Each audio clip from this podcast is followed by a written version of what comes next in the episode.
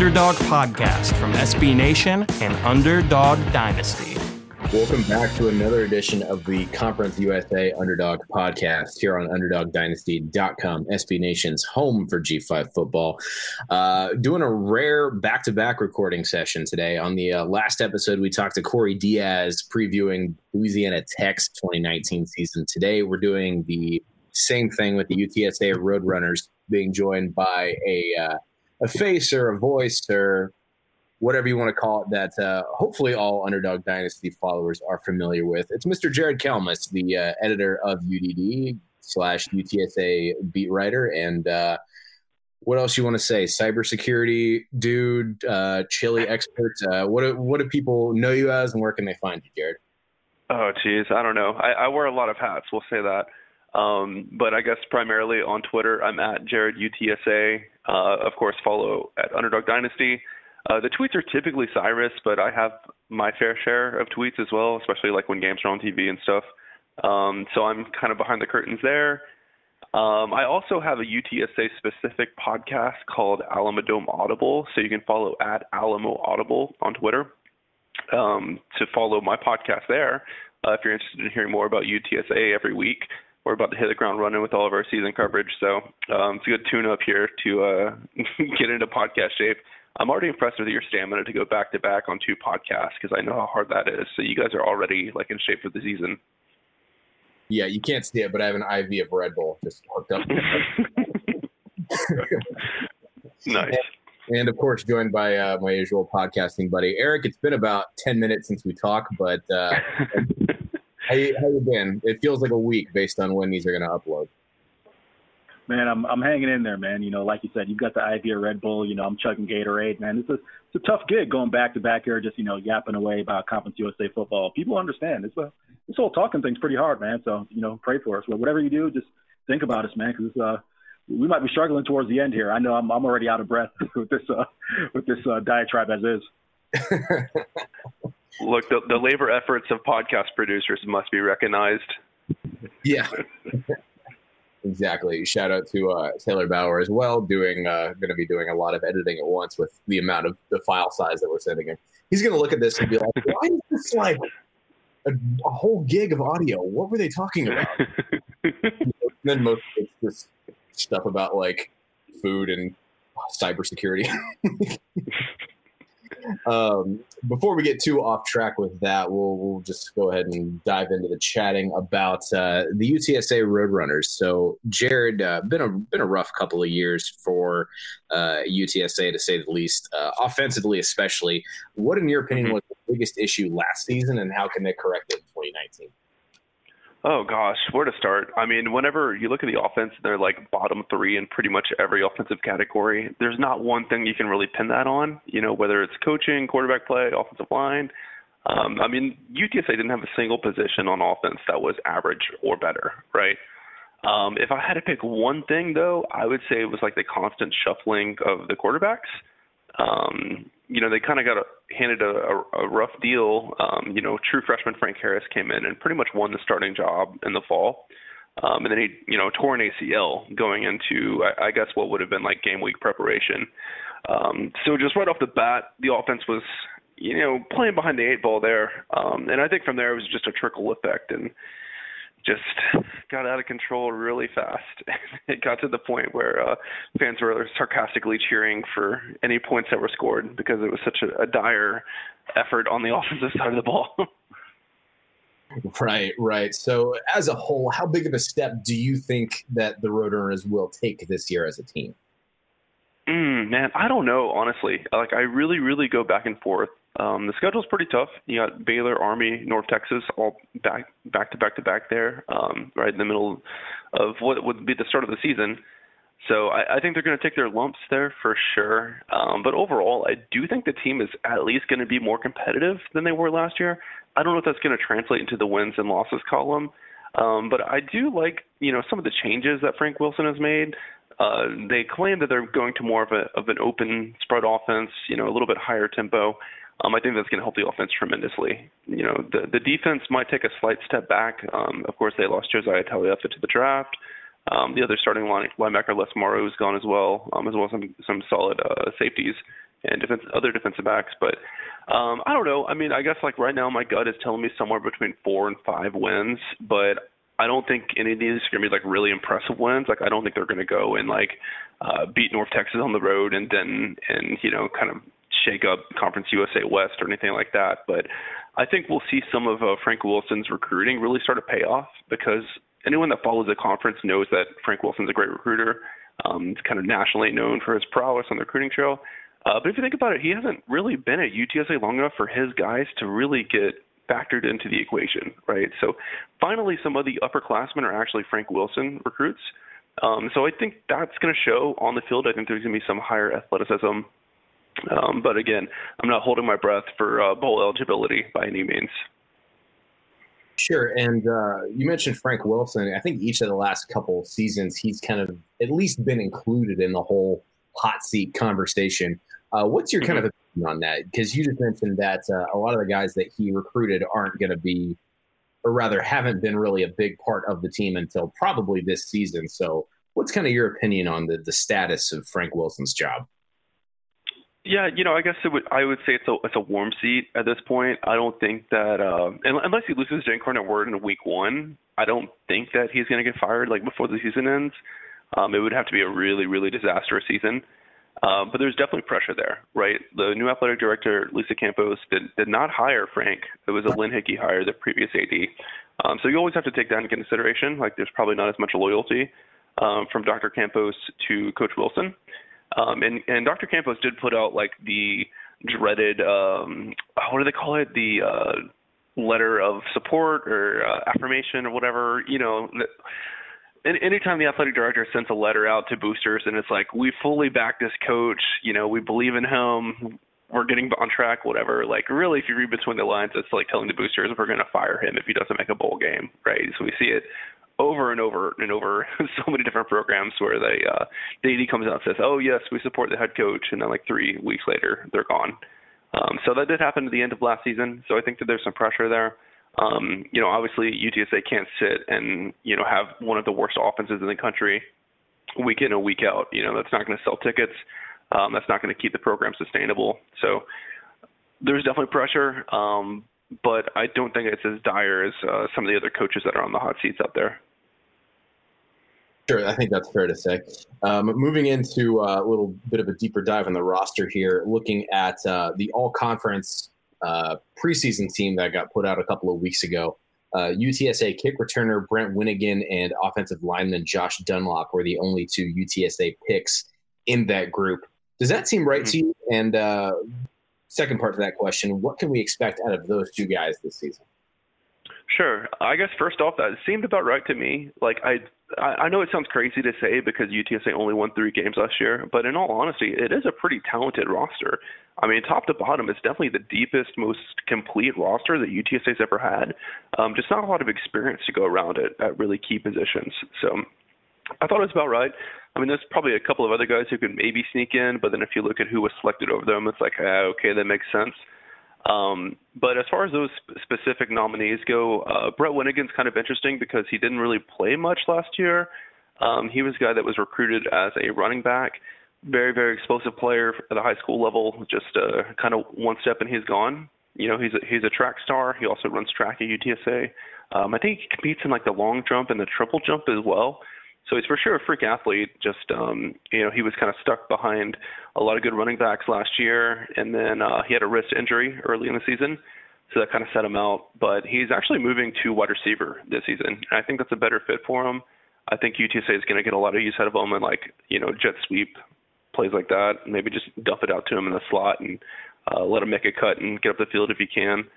So you know it's a Winnegan's last run as a senior. Um, you know, there's been a long running meme in the UTSA community that uh, anytime there's like a message board thread or or whatever, someone's like, "Oh, Brett Winnegan's taking a, a kickoff to the to the house. Maybe he's getting six points this week."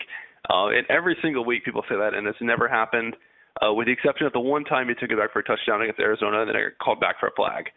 So I'm going to go ahead and uh, put put it on uh, my name, and I'm going to put you know my hat on the table and say Brett Winnegan will return a kickoff for a touchdown this year. After three years of close calls, he's finally going to do it. Um, so I think he'll have a, a decent season, but probably not like a future point of the offense or anything like that. As far as Josh Dunlop is concerned, um, really, really good offensive tackle. He's probably the first guy that UTSA has ever recruited that looks like an offensive tackle, right? So he's got like the really strong, like linky arms, uh, can really set the edge. You know, really good form in his pass block set. Um, not a, terrific run blocker, but you know, good enough to get the job done. And I think that he's going to have a great season. Um, I think he's a guy that might get some looks at like an NFL camp, you know, at least for practice squad or something like that. Um, and it's probably the safest bet on this UTSA offensive line is uh, a guy they can look to for, for 12 games to get quality production from. Nice. Uh, I know I've kind of made the joke that uh, this podcast is going to be, you know, a lot of non-football talk. But shifting gears for one second, your Twitter on weekends in the fall seems to say that UTSA has a fantastic tailgating scene. Is that fair to say? Yeah, yeah, no, no doubt. And you know, even when the team is doing miserable, like if they haven't scored a touchdown in two weeks, it's still going to be an absolute rager in the tailgate lots. Um, I've been to a lot of G5 campuses. I've been to every school in Conference USA West, a couple in the East, a couple of Sunbelt schools, and I have yet to see a G5 tailgate scene that can uh, compare to what UTSA has. So I definitely recommend you guys making the trip out. Let me know when you're coming. Uh, we'll get the fireball bag ready to go, and uh, we'll have a great time. Did you say fireball bag? I, you know, I'm, I'm, I have to ask a follow up question now, right? Like, yeah, okay. So, you, so you know, like bagged wine, like Franzia wine, and you like slap the bag. You know, yeah. UTSA fans do that with Fireball. it's a cinnamon whiskey getting slapped into your mouth out of a nasty bag that you like buy off the shelf at Sam's Club. that is incredible, and uh, you know, I I feel like I look. have... I, I never I never said we're classy. I just said we're fun. That's exactly how I would describe that. So yeah, definitely need to make the trip now. Uh, Eric, we're hooking up. Oh, uh, you know what? My mind is blown uh, for two reasons. One, the, the, idea of just chugging Fireball at that rate just kind of astounded me. But also, you know, I, have got to come back to a point that Mr. Kalmus made, which was that he has not been to a G5 tailgate that can compare. I just want to make sure I'm I'm not I didn't mishear that. That's correct, right? Yeah, um, the only one that I say that is is comparable was uh, Southern Miss. Had a, a really solid tailgating scene, um, but I would say it was more family friendly at Southern Miss. It seemed like more of a family activity, a lot of multi generation tailgate groups, which is very cool. Um, but UTSA is it's a lot younger alumni base, so um, definitely a lot more boozy of a tailgate at UTSA. So this begs my follow up. You have not been to the University of Central Florida, correct? No. Okay. All right. Yeah. Just I, I just want to just make sure there. Um, I, I, I will go ahead and stand up for my alma mater and say, while I have not been to uh, UTSA's campus or the Alamo Dome on game day, which we're going to get to in a second, based on my uh, my stadium rankings, which I will bring up with Jared. Um, I, I would counter and say that I have not been to very many uh, G5 tailgates that can rival a UCF. So I, I, I'm looking forward to making the trip to San Antonio. was supposed to last year, but uh, things kind of went awry, and, uh, mm-hmm. and, and them that to the test and see uh, firsthand. Yeah, man, come on down. We'll get you some brisket. Uh, we do a lot of like nacho bars at tailgates, stuff like that. I've even seen someone do a paella, uh, which, if you don't know, it's like rice and mussels and chicken breast and all kinds of great stuff all mixed together. So uh, the food's top notch, man. It's it's a great party. Uh, a lot of live bands will be out there, live DJs. Uh, everyone's super welcoming. I mean, people just passing out cups of drink and and trays of food all around. So it's a, it's a fantastic time yeah, Joe, we might have to uh, to plan this together, man. To make our way down to San Antonio. Uh, I'm gonna gonna start off here with the um, aforementioned uh, stadium rankings. I, I I know I had the Alamo Dome ranked seventh, and uh, I, I caught you know I mean as as expected. Uh, if you don't have uh, a team ranked uh, at a certain spot, you're gonna catch a little flack. But um, definitely pull some flack from uh, the uh, UTSA crowd. So um, I just just want to get the the um, perspective from you Dan Jared. Why was seven too low? And uh, sell me on the uh, the Alamo Dome and the um, surrounding environment.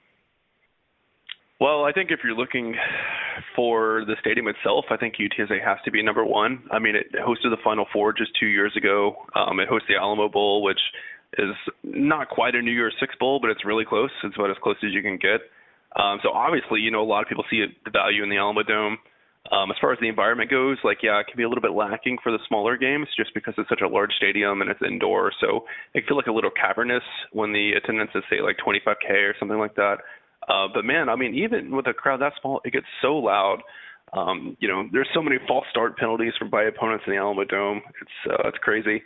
Uh, you know, the food drink options are not premier, but they're more thorough than what I see for most G5 stadiums um, you know, it's just a very like professional feeling environment and a game day atmosphere for me. Um, like I said, the tailgating is top notch. Um, I personally haven't seen anything at the G5 level that eclipses it, so that's got to factor in. Um, the proximity to downtown San Antonio is phenomenal. I mean, you can stay on the Riverwalk and walk to the game and back. Um, and now they have got the electric scooters, so you can scoot uh, to the Alamo Dome and back. So um, I don't know. Yeah, I definitely thought seven was too low. I was pretty shocked when I uh, when I read your rankings, to be honest. Um, from what I what I've seen outside of like salty UNT fans that just want to pick a fight, like everyone that I know that's come to the Alamo Dome has put it at the top of their ranking. So um, hopefully you guys can see it in person and maybe uh, bump it up a few spots. No, and, and like I, you know, I said when when the article uh, when I wrote it at the time, I I I wanted to make the point that like I mean the Alamo Dome, you kind of talked about it, Jared. Uh, it, it was I mean you can correct me if I'm wrong. It was built with the purpose, with the the intent of enticing a potential NFL team. So I mean, the the stadium mm-hmm. itself is, is up to par. Um, you know, they I, I know they they made renovations when the Spurs left to kind of give it a uh, somewhat of a college football feel. But I guess the reason why I, I had it kind of in that mid grade was because of the fact that it is so cavernous. Now you make the point, and I actually do want to say that I heard that as well when I watched the FIU UTSA game on TV from last year. Um, it, it didn't look like it, it may have been more than I, I'd say a third of the way full, if that. But it did come across very loud on television. Um, yeah. But that was part of the reason why I, I had it in that mid uh, range was because of the fact that uh, I mean you have to assume that it it would be cavernous, and in reading other people's reviews, they kind of say that as well. And then they also said, and once again, this is something that you can neither uh, you can confirm or deny. Um, some people said that the the surrounding area of the Alamo Dome wasn't exactly the best, and I don't I don't necessarily want to say that they were implying that it was um, unsafe, but I think they just kind of said that it just wasn't uh, it, it wasn't festive as you know maybe if you go to um, a, a bigger college's campus and you have an on-campus stadium where there's more going on around the surrounding area. So that kind of played a part as well. Mm, yeah, I would say it's a mix. You know, the actual neighborhood that the Alamo Dome is in is quickly being gentrified. Um, so it definitely doesn't have like a great reputation, but it's also not like a slum or a ghetto or anything like that. Um, but I would say like if you stay just like within the parking lots, like where the actual tailgating's at, it's it's really top notch. Um, there's a couple of bars within walking distance and stuff. So um, I would say that was probably more true like three to five years ago than it is now. Um, another recent addition is they added like curtains along the top level, so they're they're not really selling tickets to the upper level for games anymore um, they're kind of forcing everyone closer into the lower bowl. Uh, so that's kind of helping get around the, the kind of cavernous feel of how big that upper level is. That uh, really UTSA is not, you know, packing the stands for for 60,000 people, obviously. So I think getting that curtain up there has helped a lot. Um, not only like for the in-game uh, atmosphere, so to speak, fans are sitting closer together, but also on TV, I think it looks a lot better too. Sure, and like I said, definitely look forward to crossing off the Alamo Dome off my list. I've been to six CUSA facilities outside of FIU. So before we resume our Conference USA football discussion, we're going to take some time to tell you a little bit more about our sponsors and shout out some of the other great podcasts on the SB Nation network. Be right back. Now to kind of bring it on the field, uh, you know, Joe kind of talked about in, in, his line of questioning about you know, kind of the outlook for this season and, and Frank Wilson and, and, what his status may be. Um, and you talked about Frank Harris as well. I, I, just want to talk about some of the younger talent that I, I uh, kind of noticed especially in the FIU game, but just in general, that they have coming back. Uh, guys like Brendan Brady and Tykee Ogle Kellogg specifically, um, mm-hmm. and also uh, Carter McCarthy, uh, tight end. Can you just talk about that? It seems like there's there's a budding young nucleus, and I mean it goes to uh, Frank Wilson's ability and his reputation as a recruiter. Can you just talk about just that young talent and, and what's there, you know, on the roster right now that UTSA fans and Conference USA fans should look forward to seeing? Yeah, you know, it's like I was saying earlier. Uh, really Frank Wilson's recruits are just starting to get their foot in the door, so to speak, right? So you see guys like Brendan Brady. I mean, this guy could do a standing backflip when he was a freshman in high school. Like UTSA's never recruited anyone that athletic before. Um, You know, someone like Tykee Ogle-Kellogg, he was a legitimate four-star recruit. He had like 18 offers, and like five of those were from SEC schools. So you know the the talent level is just rapidly increasing, and these guys are starting to kind of put it all together, right? So the building blocks are, are absolutely there. Um, so you mentioned Carter McCarthy. He's no longer with the program. He transferred out because he wasn't awarded a scholarship. Um, but there's a lot of guys that that are younger um, that are definitely like set to make a huge impact. Um, there are two incoming freshmen that actually joined the program for spring practice that are both from uh, San Antonio, specifically from Converse Judson High School. Um, Sincere McCormick is a, a running back that's like, I mean, the guy runs like he was shot out of a cannon. Just super, super twitchy, really hard to bring down. Um, I think he'll at least play four games, you know, and keep his red shirt, but I wouldn't be surprised if he plays more than that, to be honest with you guys. Um, and there's also a safety as well, Rashad Wisdom. Um, he's a guy who I, I think if he was six feet tall, he would probably have been a four-star recruit. Um, but he's a guy who played with a lot of for like really top talent um, at Converse Judson and you know deep into the playoffs. And I don't think that he ever got outshadowed by anyone that he played with or against. So those guys have really really high ceilings, and I think they can be like leaders on both sides of the ball moving forward really quick, I'm, I'm, glad you made that point, and thanks for clarifying as far as Carter McCarthy transferring out. That's something I, I was uh, curious of. But I'm, I'm glad you brought up um, the two recruits and them coming from the Judson area. Um, I don't know if we have any Friday Night Tykes fans among us, but I, you know the only reason I'm familiar with, familiar with that with that name is the uh, the the Judson Junior Rockets from the show. But uh, the, my question um, is that a I mean I only know it from the TV show. Is that a like a a local um, kind of powerhouse as far as football is concerned?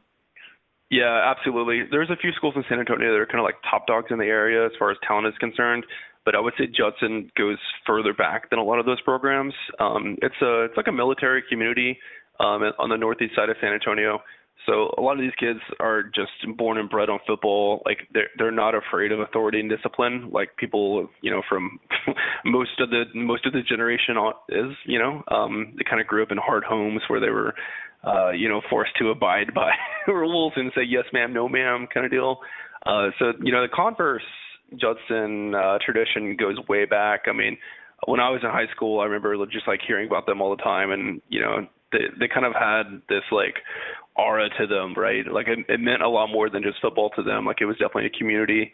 Um, and I mean, so many guys out of that area go D1 every single year, every single year. And all those guys come back to San Antonio. They all support each other. Like it's definitely like a very uh, family focused environment. Um, so anytime UTSA gets a, a commit from a Converse school, I'm, I'm super pumped, and I know that they're going to be a good one. Are you telling me that Texas takes high school football seriously? Believe it or not, man. I know, I know you might have heard stories that say otherwise, but yeah, it's it's life or death out here. I, I, I thought it was a big chess state, but I guess I was wrong. no. You know, Joe, I'm, I'm glad you said that because when I was down in Dallas, uh, I stayed over uh, right outside of uh, Frisco. I think it's the area called the Colony. And um, mm-hmm. I, I asked I asked my Uber driver. Uh, I was like, because uh, I happened to see the the high school in the field. I was like, you know, are, are they a powerhouse program? He's like, nah, they're all right. And yeah. coming from Florida, there are no teams that are just all right that have uh, beautifully manicured turf fields and facilities like that that I saw for the colony. So yeah, they they, they have to take football a little seriously in Texas. Yeah, I think there's like 30 different high schools in the Dallas area that have an indoor practice facility, and I mean right. probably only like half of Conference USA has one yeah, I mean, and and that's um, one of the things that I saw as well. I just was like, you know, I couldn't imagine uh, if if you know kids down in, in Miami and the South Florida area could have that those kind of facilities. So I mean, hey, you know, more power to mm-hmm. them. I mean, I'm, I'm all for it. You know, if you can afford it, you'll knock yourself out. And uh, speaking of facilities, um, you mentioned the the new AD Lisa Campos, and, and I, I just wanted to ask you, what essentially is the state of UTSA's uh, facilities, not outside of the Alamo Dome? Yeah, right now, currently, I would say between disastrous and unacceptable, right? Um, honestly, like their facilities are not up to par for Conference USA anywhere outside the Alamo Dome. Um, it, it's really, really bad. I've heard stories of locker rooms not having hot water, of different teams having to share locker rooms. I mean, uh, nasty workout equipment that was rusting. Yeah, it, it's just bad. It's really bad. Um, so I would say there hasn't been much progress on the facility front for like the past decade, to be honest with you guys. Um, some like minor additions to like the baseball and softball fields for like dressing rooms and stuff like that, but uh, really hasn't been much action there at all. Uh, once Lisa Campos came in, I mean, within her first year, like there was like a for sure proposal. There was fundraising going on.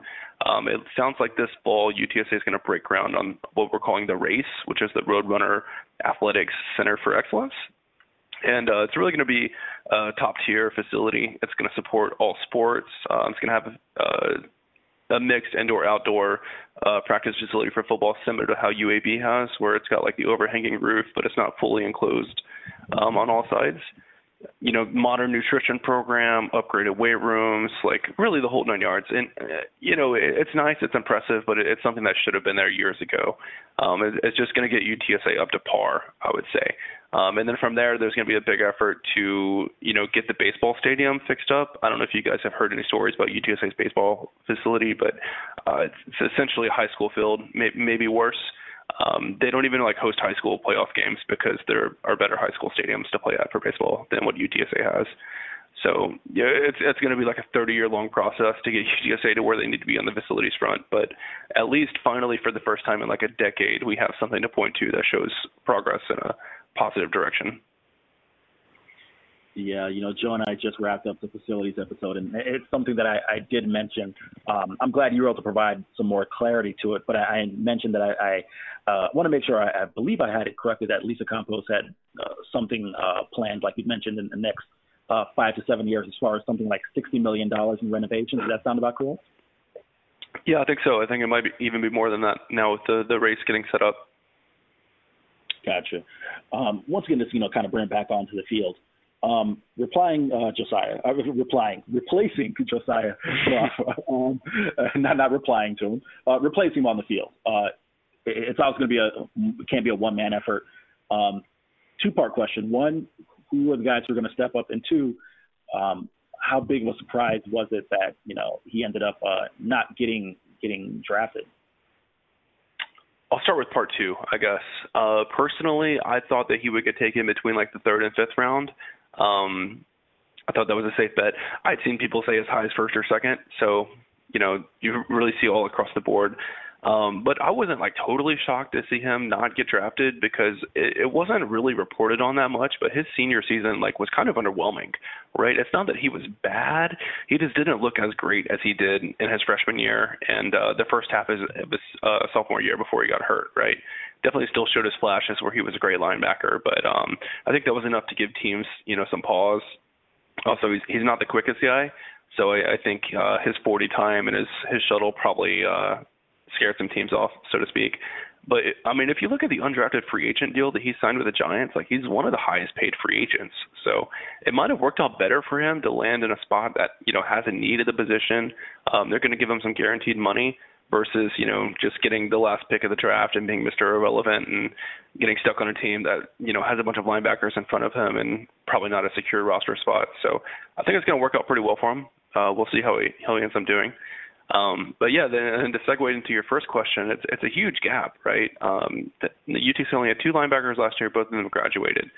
So the backups last year were not uh, not super comforting, I guess, in, in their play. You, you know, you saw guys like Tyler Mankey, who was a former receiver that walked on a UTSA, got converted to linebacker, and he ended up having to play like 15, 20 snaps per game. You know, it's not, it's really a, a rough position to be in, and it's kind of unfair to grade him off of that. But um, you know, and then the freshmen were out there too. And it's just such a big jump to go from playing like mid-tier Louisiana high school football to like playing Conference USA or against Power Five competition. So um, don't want to judge the guys who played last year too harshly, but definitely not like a, a great sense of comfort going into the season at linebacker. I would definitely say it's my most concerning position on the roster. Um, but it's going to be interesting. I, I, UTSA has brought in some guys that I think can play. Um, they also moved Andy Martell from safety to linebacker, which I think is a much more natural fit for him. He's a six foot one, 215 pound guy that uh, hits really, really hard for safety. So I think moving him down into the box is the right call. Um, unfortunately, he's a senior, so if he looks great, he's gonna, you know, be out the year after that. Um, but there's a couple of guys that came in. Um, there's a transfer linebacker from Virginia, Dominic Shepard, a really big body, six foot three, two thirty five, but just totally injury played career at Virginia. So there's no telling what UTSA is going to get out of him, if at all. Um, wouldn't hold your breath on that one, just you know, due to his history with injuries. But two guys that I'm excited for. Uh, first is Trevor Harmanson. He's a JUCO transfer from Blinn, which is one of the strongest um, JUCO programs here in Texas. Uh, he's actually coming in as a sophomore, so he'll have three years to play. Uh, he's six foot three, two fifteen, and shows a lot of range on his film, like sideline to sideline for sure. Um, and I, I would say his wingspan is probably the wingspan of like a six foot six player. Like he's got really, really, really long arms, uh, swats down a lot of passes. So if he can get the physicality down, and if he can shed blocks and uh, take on blockers and all that good stuff, I think that he'll probably either be a starter or see very serious playing time. Uh, there's also another transfer from LSU that came in, Leighton Garnett.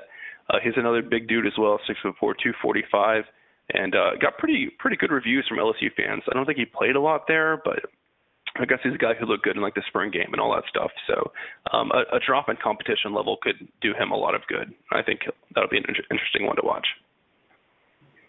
Yeah, I mean, you mentioned it with uh, you know, the level of production that Tauaefa had. I mean, talking about um, excuse me, 111 tackles. I don't know why that word was uh, that number was hard to get out there. 111 tackles and four, four and a half uh, sacks. I mean, that's that's a huge part of your defense that you know you're losing. Yeah. Uh, Want to ask about two guys who are coming back on defense who might be able to uh, make an impact. One of them being Lorenzo Dantzler, and the other guy who I had in my top 50 players in Conference USA, and Cassius Grady. Uh, just talk about those guys for a second. Yeah, sure. Uh, so Lorenzo Dantzler, I'm super, super high on. Like from the first time I saw his highlight film, I like had a feeling he was going to be a special player. Um, I don't know if you guys know this, but he originally signed with Southern Miss. I think he was there for like one semester before he transferred to JUCO. Uh, but he's a guy who is just really strong, like really smart football player.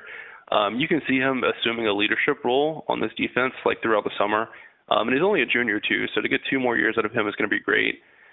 I don't know how high his ceiling is. Like, I don't know if he could be like an NFL draft pick, you know, someone like compared to like a Jaylon Ferguson or a Marcus Davenport. I, I don't know if he's quite that good, but I think he does have the tools to be a very consistent, um, at least an honorable mention, all conference type of defensive end.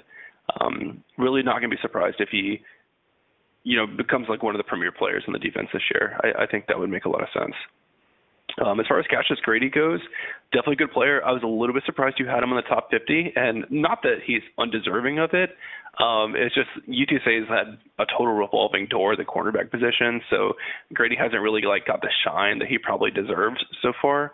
Um, but yeah, he's a good player, man. Uh, came in from Trinity Valley JUCO, bit of a ball hawk, you know, good sound tackler. Um, you know, started nine games last year, so yeah, he's a tough player for sure. Um, I don't see him like going to the next level or anything like that, but he definitely like has the potential to be, you know, an every game starter for UTSA. Um, it's just like the depth behind him is such a big concern that I feel like he's probably gonna have to be on the field for like very long stretches of time and uh, probably end up getting gassed and letting a few past him. But uh, hopefully some of the JUCO transfers that UTSA is bringing in the defensive back and you know give him a breather every once in a while, so he's not having to run like you know 40 yards down the field every three plays. Yeah, I mean, not that uh, it, it's a matter of a sentimental value, but Grady, you know, is a great story for those who don't know. You're talking about someone who was away from football for a couple of years, just working, you know, everyday jobs, and decided to give it one last mm-hmm. run, and it's paid off for well. UTSA. Uh, just to finish up here, last thing we got with uh, our UDD site editor, our assistant site editor, uh, Jared Kalmus.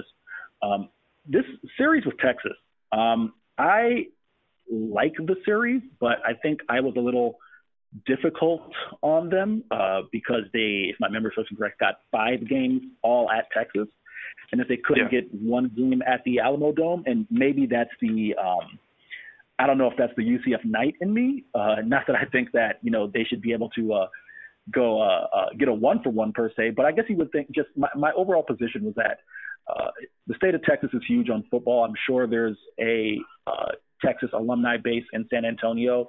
Uh, I just felt like, you know, for the overall fan base to get one in the Alamo Dome would be cool. Um, just talk about that series a bit and then maybe correct me where I might be erring as far as them not getting a game back in San Antonio at the Alamo Dome.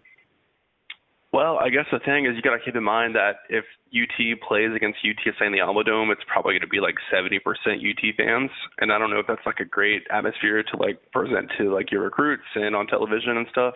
Uh, frankly, I would probably find it a little embarrassing, right?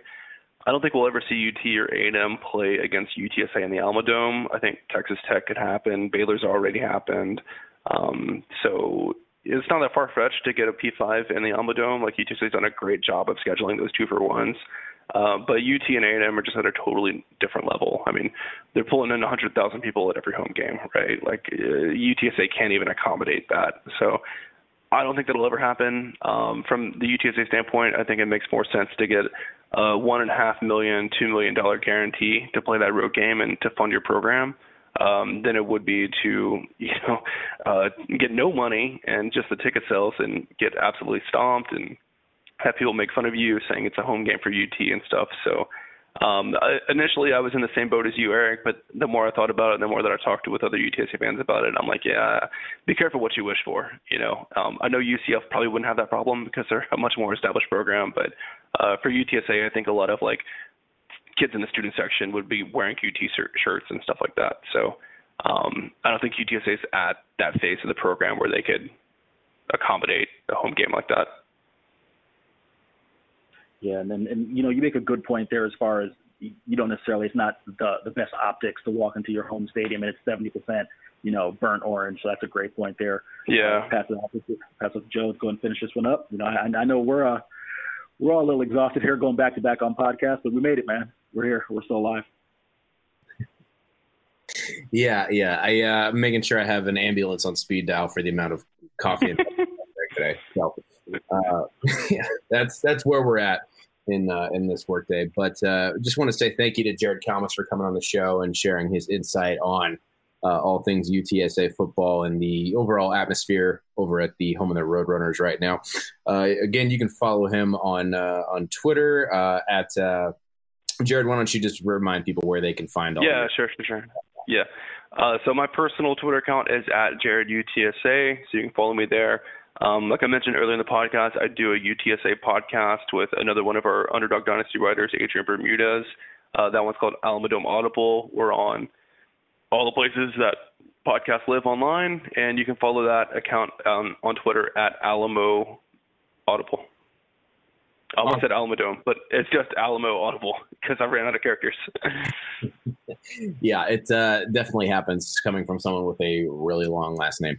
Um, so, with that, we'll say once again, thank you so much. Uh, thanks to Eric Henry for being a boss, as he always is. And uh, thanks for all of you who are listening and helping the show grow each and every week.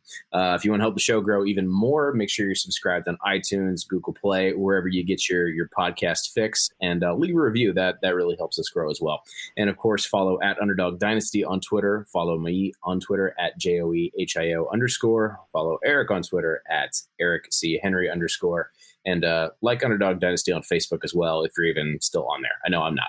But anyway, uh, check out UnderdogDynasty.com every day for more G5 football goodness. And uh, we'll see you in the next one coming real soon. Hopefully, going to knock out a few more of these team previews before the season starts in just a few short weeks. Happy football watching, everybody. Stay safe. One in the books. Oh, all right. Bye, Jared. Jared's like, yeah, I'm done. I'm out of here. I, I've given him enough of my time. Obrigado.